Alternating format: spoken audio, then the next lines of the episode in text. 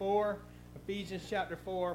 We're going to be looking at just one verse today. So you're like, man, good thing it's a fish, fish fry Sunday. I came on the right Sunday. He's only covering one verse. All right?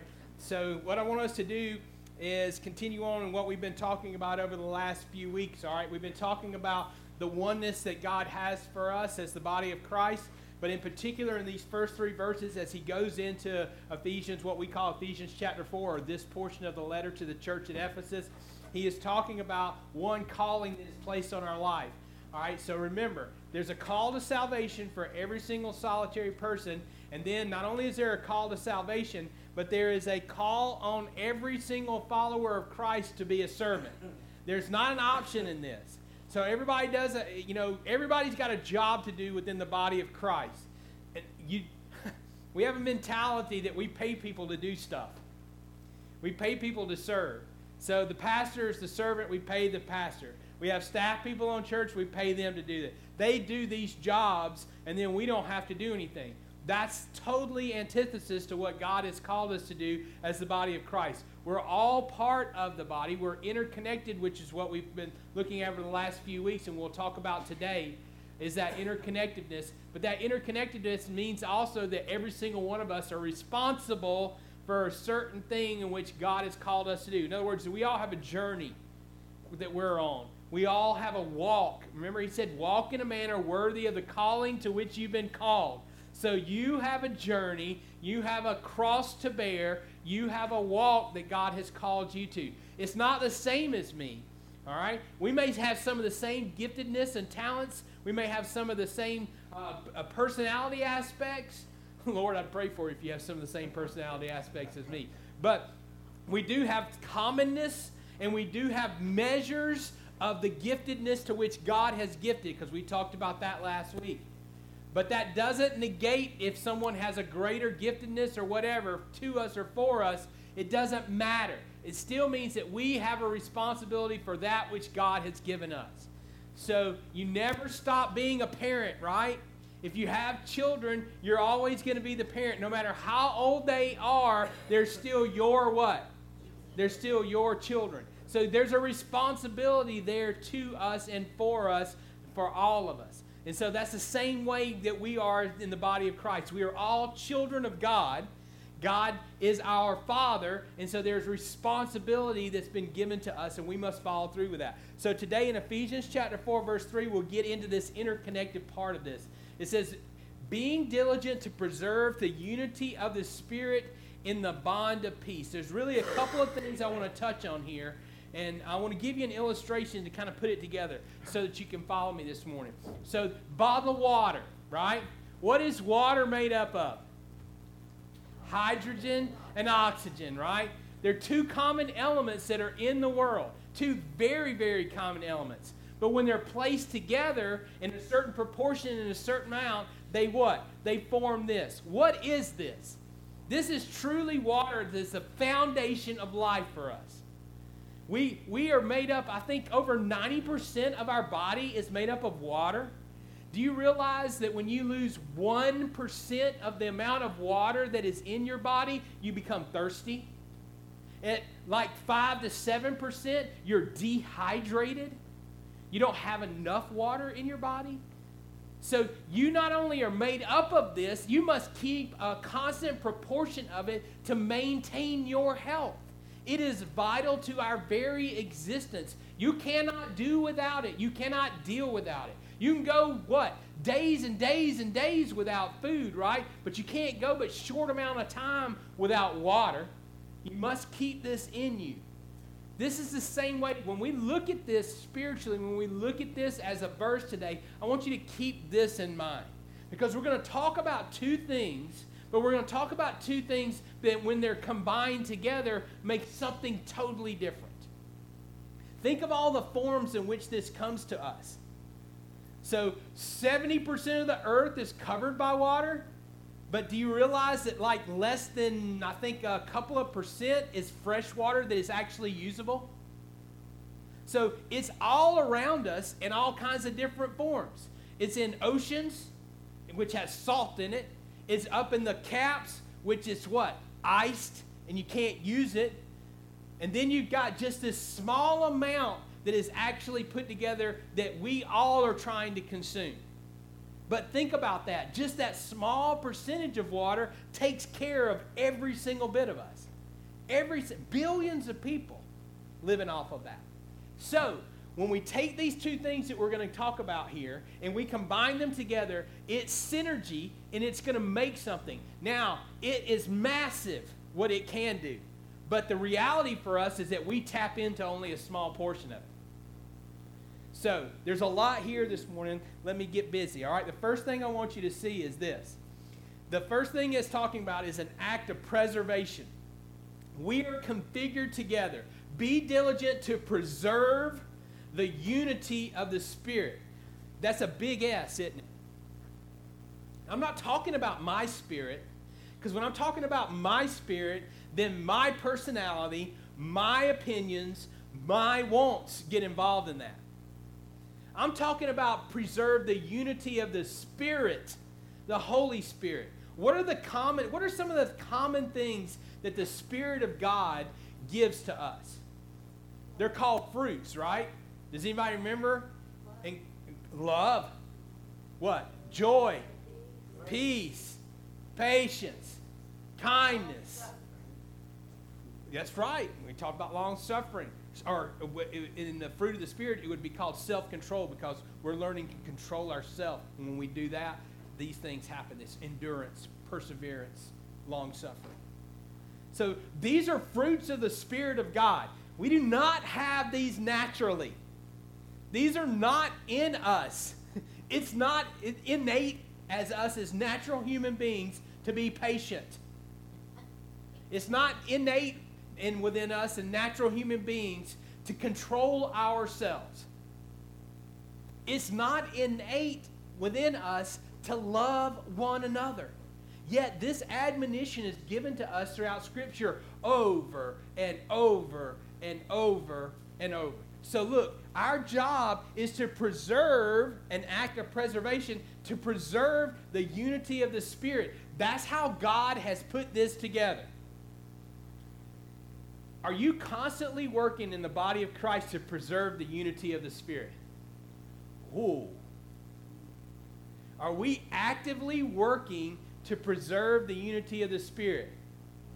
Because I'm going to tell you, in Baptist life, most people want what they want. And that is what it is. We want what we want. And so we want what we want above and beyond the unity of the Spirit within the congregation. How the preacher should preach, how the well, you know, how he should treat me, how th- things should happen within the body of Christ, what goes on in an order of service or any of that kind of stuff. We won't. Why? Look, it's not a bad thing. We, we're just creatures of habit. And so when we're in that habit all the time, we want what we want. But that doesn't always preserve the unity of the Spirit. If the Spirit of God is moving, how many of you have, we talked about this a lot in the last few weeks. Have you ever read Experiencing God before? Henry Blackaby's book? experiencing God. Have you ever gone through the 13 week study?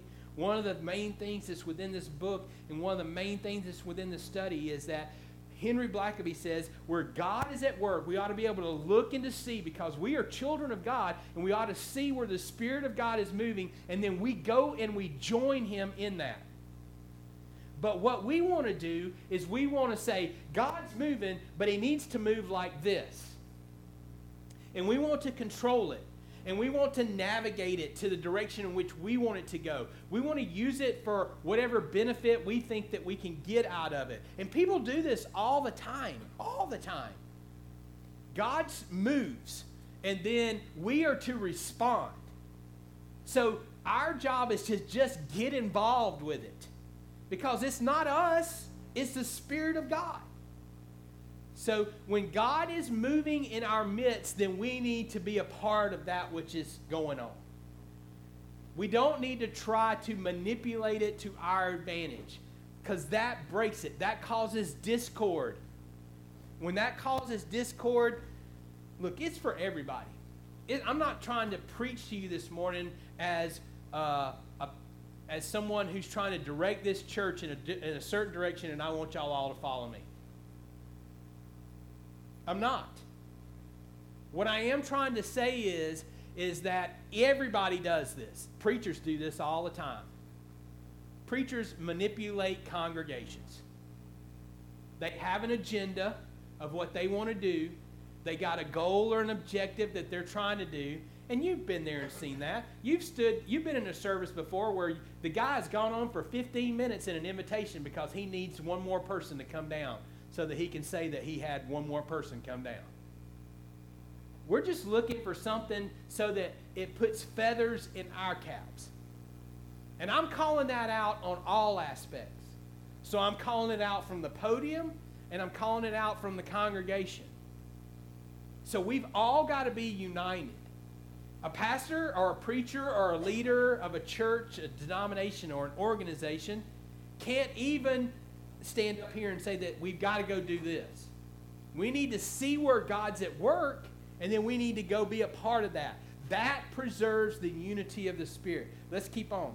2 Peter 3:14 says this, Therefore, beloved, since you look at these things, be diligent, found by him in peace, spotless and blameless. So, as we're preserving this unity of the Spirit here, how are we to do that? We're to do that in the bond of peace.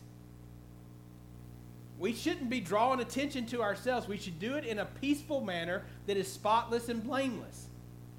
God tells us through the Word that we're to have a good relationship with Him and a good relationship with each other. That we're to have a good uh, rapport with Him and a good rapport with other people. How are you respected? How are you looked at by other people? These are important things, not so that we can be pious, but so that we can, when we speak, it means something. People need to know your heart. Because your words will have no meaning if your heart does not back them up. Romans 14 19 says this So then we pursue the things which make for peace in the building up of one another. This is very important. So when you're preserving the peace, the whole point is to what? Build up, not tear down. So people sometimes can say, you know, I need to get this off my chest. And I need to say these things. But are they building up? Or if we need to say them, I understand that we need to say them, but how can we say them in a manner which is um, edifying. That's what we need to be thinking about.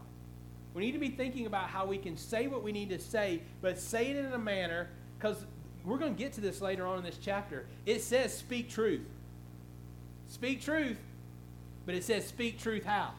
In love. In love. So there's a manner in which this is done. That's why it says here an act of preservation, a configuration. There's a way that this is done. We need to not only do the right thing, but we need to do it the right way. Matthew chapter 7, verses 3 and 5. What is this? This is the Sermon on the Mount. Okay, so listen to what it says.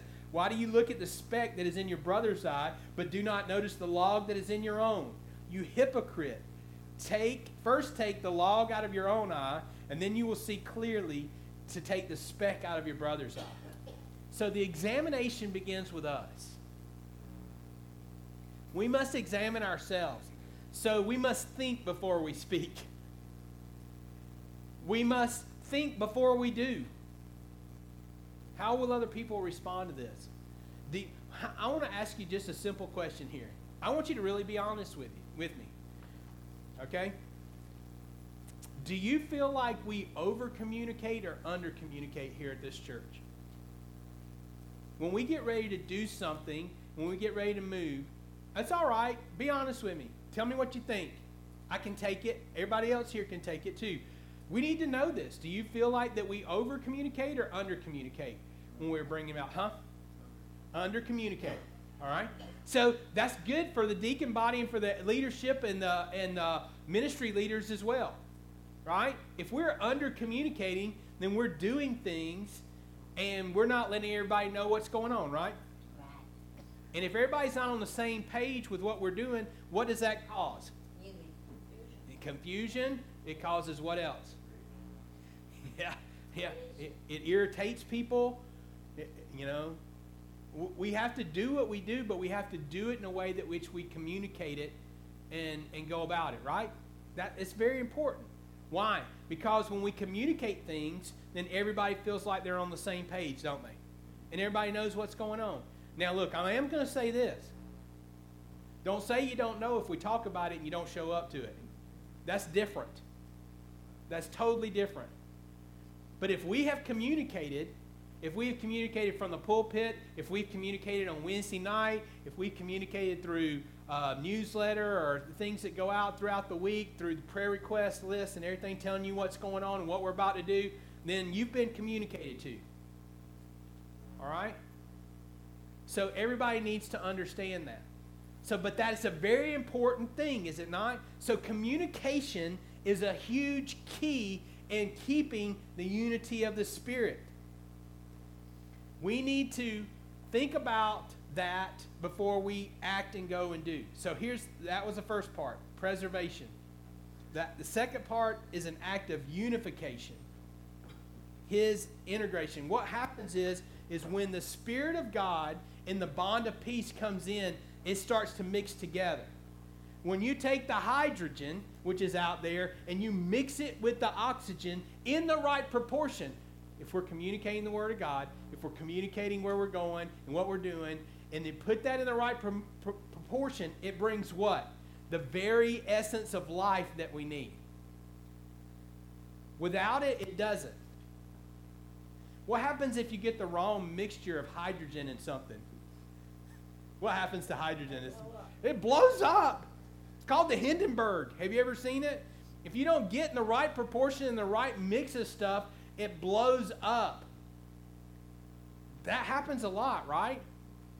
So we need to make sure that we have the right measure, the right things going on. So when we do this and when we see this, it brings about unification.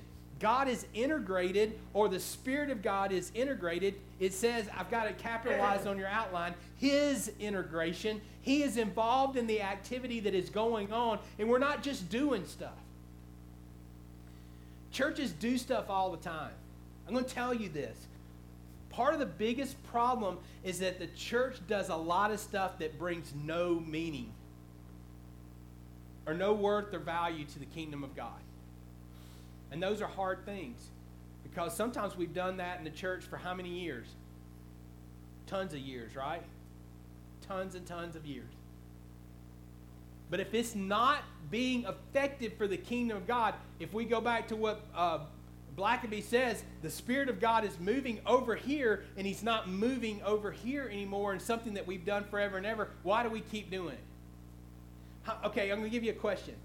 I don't know. I mean, we've never done it since I've been here. But what was it like when you stopped having Sunday night services? Had it gotten down to a low low deal, or or was I mean, can somebody tell me? Just communicate with me. Y'all can talk to me. This is all good. I'm gonna get you to lunch on time. I promise. All right. All right. So tell me, what was it like when Sunday night services stopped? Was it a big deal? Or did it just kind of like go away? Anybody remember? Were y'all even here when they stopped doing that? Anybody at all? Were, they've not been doing Sunday night since you've been here? That's a big deal, though, in a lot of churches, is it not? Lack of interest? Okay. Why do you think they had Sunday night services? Does anybody know?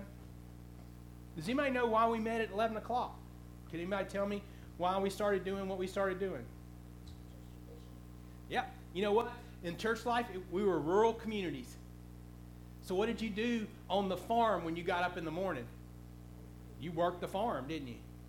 So worship was at 11 o'clock so that you could go work the farm and then come to church. That's why we have an 11 o'clock service. But I've heard a preacher who's very, very dear to me saying that I've heard him say from the pulpit over and over during my life that that was a holy hour. And I'm like, no, it's not. The holy hour is where God is at any time. God is working 24 7, 365 all the time. It's not 11 o'clock in the same place all the time. Are you getting it? Let's go Jimmy Buffett here. It's 5 o'clock somewhere. You know what I mean? somewhere. It's 11 o'clock somewhere. It's a holy. I mean, so it's constant. You see what I'm saying? We have this tunnel vision of this. This was a farming thing. Why did we come back at night? Because after church, you went back out and did what? Back out to work in the fields, and then you would come back on Sunday night. That's where all that came from. But it became tradition. And it became a habit.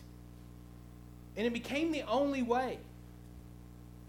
We have Sunday school here in this place. Maybe God wants to work in somebody's house throughout the week. Is that okay? You see what I mean? We've got to break down the things that we think of how it should operate and how it should go, how it should look, and how it should move to be open to what, how God is moving. Uh, I think I have told you guys this. I, I'm going to bring it up in illustration again. Within the last five years, as I've served on the New Work Foundation over at the Chattahoochee Association, a young man came along and he started working with college students up in Dahlonega.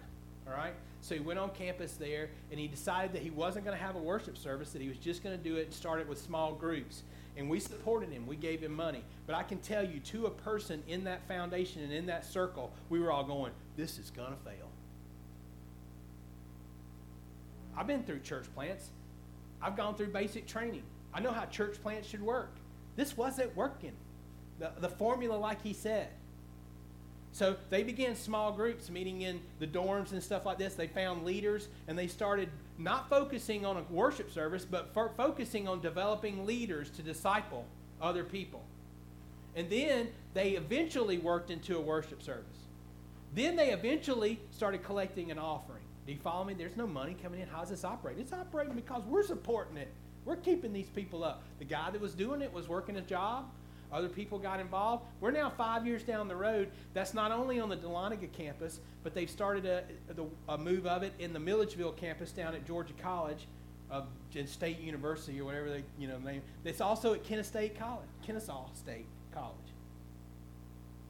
So now he's got three campuses, and that worship service has grown to more than hundred people. He had an event at the beginning of school this year. They said we gave him money, gave him $1,500 to feed everybody. He fed over 600 and something students. Do you, are you, you, you catching what I'm, I'm saying here? He felt like God was going to go over here and do this. It was totally out of the box. Even the people that were giving him money at the time to support him were like, this is not going to work. It has worked. And it has multiplied itself out. So just because it doesn't look like we think it should look doesn't mean it does not do what it needs to do. All the water is not drinkable, but it is still water, is it not? And we need to figure out how to make it useful and how to how to work it. So this is what we need to do. We need to see it for what it is. It as if we follow the preservation of the unity of the spirit and the bond of peace, the second thing is is not only do we preserve each other, but we unify. God becomes involved in what's going on if, if he hadn't already initiated it. Then Ephesians 2 19, 21, and 22. We were studying this in Sunday school this morning, right? So these are some of the same verses that you were reading in Sunday school. You're getting a double dose today. So then, you are no longer strangers and aliens, but you are fellow citizens with the saints, and you are God's household in whom the whole building being fitted together is growing into the holy temple of the Lord, in whom you are also being built together into a dwelling of God in the Spirit. Everybody wants to see a move of God. Our problem is we want to create it. God is moving. God's moving in our congregation. I'm going to give you one. So, bad thing has happened to the Hall family, right? Did y'all see how much Vic talked on Wednesday night? I was like, who is this guy? I've never heard Vic Hall talk for 10 straight minutes in my entire life. What has happened? God, they have seen God's involvement in what was going on with Pam. And I saw him give that same testimony at the men's, men's lunch, did he not? So I could have said, Brother Vic, please come share with me what you need to tell the congregation, and I will tell the congregation. That would have really lit y'all's fire, wouldn't it? Pre- preachers do that, though, right? Because they want to be the voice that everybody hears. It's much more effective when it comes from you than from me. So, what did I do on Wednesday night? As much as humanly possible, I shut up. Tried my best. Yeah, yeah, man. And everybody else went, This was a great Wednesday night. I'm coming back next week. Do you get what I'm talking about here? So, God moving in Vic's life right there, God moving in Pam's life. I spent the afternoon with them as well and seeing that. And it's in a bad situation, in a bad circumstance. Something that you would not even think that was going to happen in a positive manner has turned into a testimony. And Vic, who doesn't talk a lot in public, is testifying. Who's he testifying to? He's testifying to you. But who's he also testifying to? He's testifying to the people that he works with that the, when he goes and drives a truck. He's talking to anybody who will listen. That's what God does. That is a move of the Spirit. We need to get behind that. We need to encourage that. That's a, that's a part of the building up of the body of Christ. That's what this is speaking about here. So, what happens? We get a spiritual implication. Un, these two things are an unstoppable combination. When you put them together, you get what you need. You get the very essence and the foundation. If you will preserve the unity and the bond of peace, looking for the Spirit of God, how it's moving, what we get out of this is the very thing we need for life. You can walk into a room in a church, can't you not, and tell if there's a move of the Spirit that's going on. Have you ever been in a church that's dead as a doornail? Yeah, those are fun, aren't they?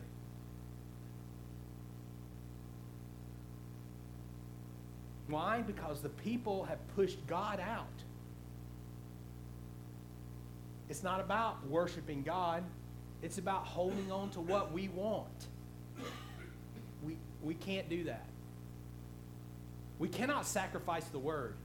We do that a lot too. And, and for it to be entertainment and enjoyable, we take God out of it. Because we, we know what, what needs to be done. If you do this and do this and do this, then we can make, you can get a response from people. I'm not talking about a crowd. You can have a room of thousands of people and God not be there. How many does it take? Where what are gathered? Two or more are gathered in His name. He's in our midst. He's here. He's waiting to be involved. He's waiting to move. Philippians 4 7 says this And the peace of God, which surpasses all comprehension, will guard your hearts and your minds in Christ Jesus. But, Brother Tim, we've never done this like this before. It's okay. I never changed a diaper before until it happened. And then I was on the spot, man. You all there? That's right. You got to respond, don't you? I mean, that thing's got to go. That's right. So you didn't dilly or dally with that, did you? You didn't sit there and go, I need to wait for someone to show up to change this diaper. You got on the move. Why? Because what? It was a mess. It was a mess. So, guard your hearts and your mind in Christ Jesus. Romans 12, 18.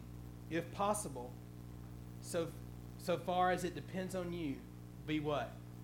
At peace with all men. Look, guys, I'm telling you, if we put these things into practice in our lives